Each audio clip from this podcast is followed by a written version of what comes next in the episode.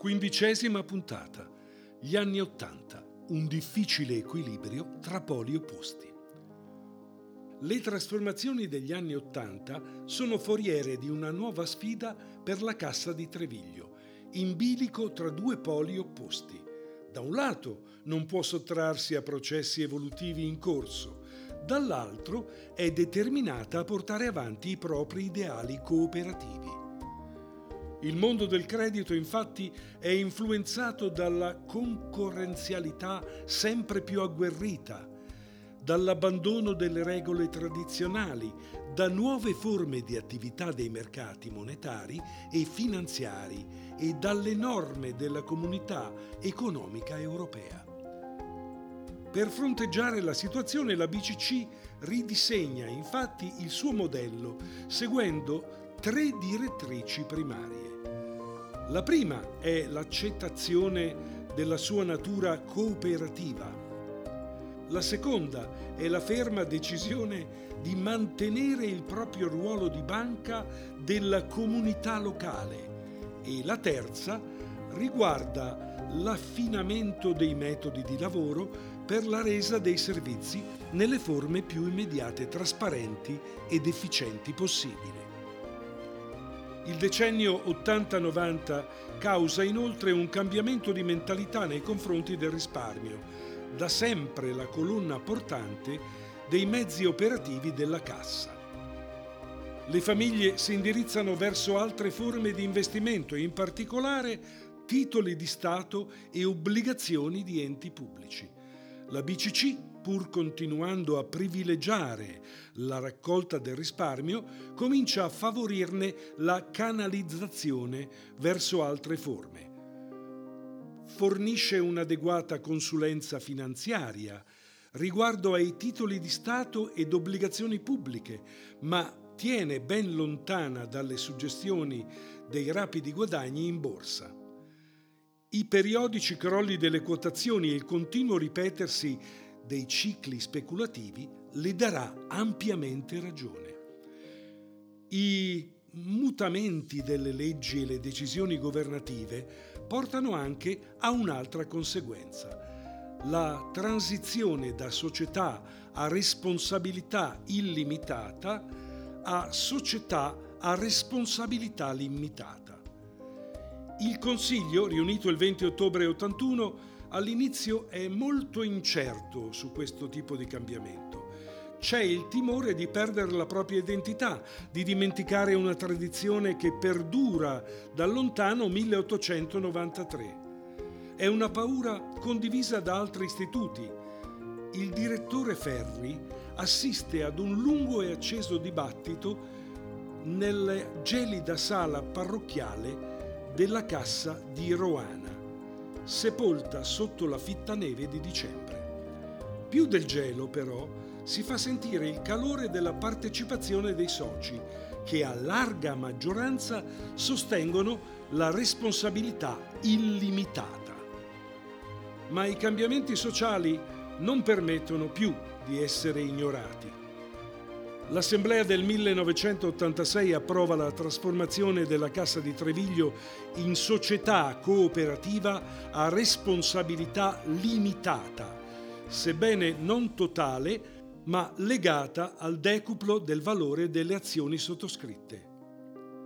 L'Assemblea straordinaria del 12 aprile 1987 porta inoltre all'adozione di un nuovo statuto, conforme a quello messo a punto dalla Federazione Italiana.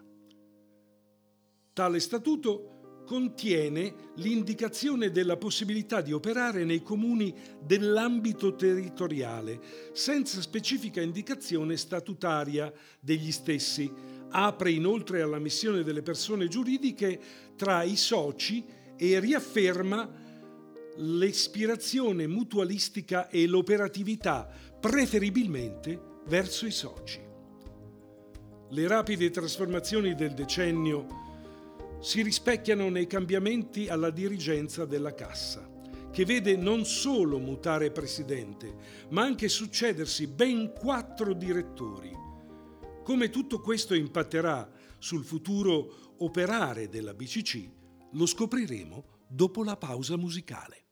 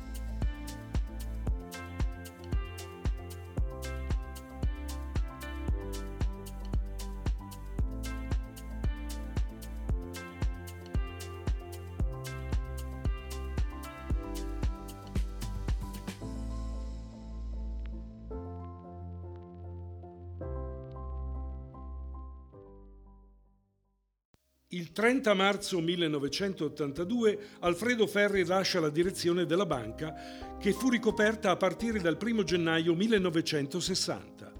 Lo aspetta un nuovo ruolo, quello di presidente. Il 31 marzo 1982 il consigliere Angelo Conti, dopo oltre 40 anni di presenza nella Cassa, rinuncia all'incarico e contestualmente il presidente Francesco Gatti, in carica da 32 anni, sin dal 1949, rinuncia al suo incarico pur rimanendo in consiglio di amministrazione. Il giorno stesso il Consiglio procede alla cooptazione di Alfredo Ferri come amministratore e contestualmente lo nomina presidente, cariche confermate dall'Assemblea dei Soci del 25 aprile e dal Consiglio il successivo 5 maggio. Subentra come direttore Ettore Mauri, un vero e proprio pioniere della Cassa, assunto nell'immediato dopoguerra. Conosce molto bene il mondo agricolo, le famiglie artigiane e i bisogni dei più umili. I colleghi lo rispettano per le sue doti di pazienza e disponibilità, spesso accompagnate dal sapiente brontolio di chi non vuole fare e dare eccessiva importanza al proprio operare. Al termine del mandato, per non perdere il suo bagaglio di esperienze, l'Assemblea dei Soci lo nomina sindaco effettivo alla direzione succede il 16 marzo 1984 Enrico Frecchiani. Il suo percorso nella BCC è iniziato quando ad appena 14 anni si è recato alla porta della casa con i calzoni corti e una domanda di assunzione in mano, in cui si proponeva come avventizio senza pretese. Un avventizio destinato a fare una lunga carriera, che con dedizione e sacrifici gli ha permesso infine di aggiungere e raggiungere la carica di direttore. Nel maggio 1989, maturati i termini dopo 46 anni di intenso lavoro, Frecchiami annuncia il suo imminente pensionamento. A dicembre dello stesso anno viene nominato direttore Gianfranco Bonacina, che assume la carica dal 1 gennaio 1990 e si pone subito come il nuovo volto della BCC. La sua naturale capacità di intessere relazioni, il suo entusiasmo e la sua operosità confermano ben presto che si tratta dell'uomo adatto per affiancare la presidenza Ferri, che si pone ambiziosi obiettivi di sviluppo regionali e nazionali. L'espansione territoriale, già iniziata negli anni 70, assume infatti un ritmo sempre più rapido. Le pressioni della clientela e di alcuni sindaci indirizzano la diffusione verso un'area ben precisa, quella della Giradalda, che però è vincolata dal blocco di nuove aperture. Nel luglio 1985 avviene la svolta. Dopo anni di attesa, la Banca d'Italia autorizza finalmente la riapertura dei termini e invita la BCC a presentare un nuovo piano sportelli. Il Consiglio sceglie i comuni di Pontirolo, Arcene, Fara e Lurano. Alla fine del decennio la zona di sviluppo viene ulteriormente ampliata continua ad essere quella del nord-ovest del comprensorio d'Adda, ma supera i precedenti confini della Gera d'Adda. I cambiamenti nel Consiglio e nella direzione, unitamente alle nuove regole e ai nuovi strumenti di lavoro e ai nuovi prodotti, rendono necessaria un'intensa attività di formazione e da lui fondata, in cui il pane era venduto a credito a tutte le famiglie a un prezzo estremamente basso. È da qui che è iniziato tutto. Questi momenti di formazione incarnano perfettamente lo spirito dell'epoca un periodo contraddistinto da una forte spinta verso nuovi orizzonti, ma anche mediato dalla consapevolezza di voler mantenere le proprie radici più profonde. Una consapevolezza che non vuole essere solo nostalgica, ma che fornisce le solide fondamenta per rapportarsi alle nuove sfide del decennio.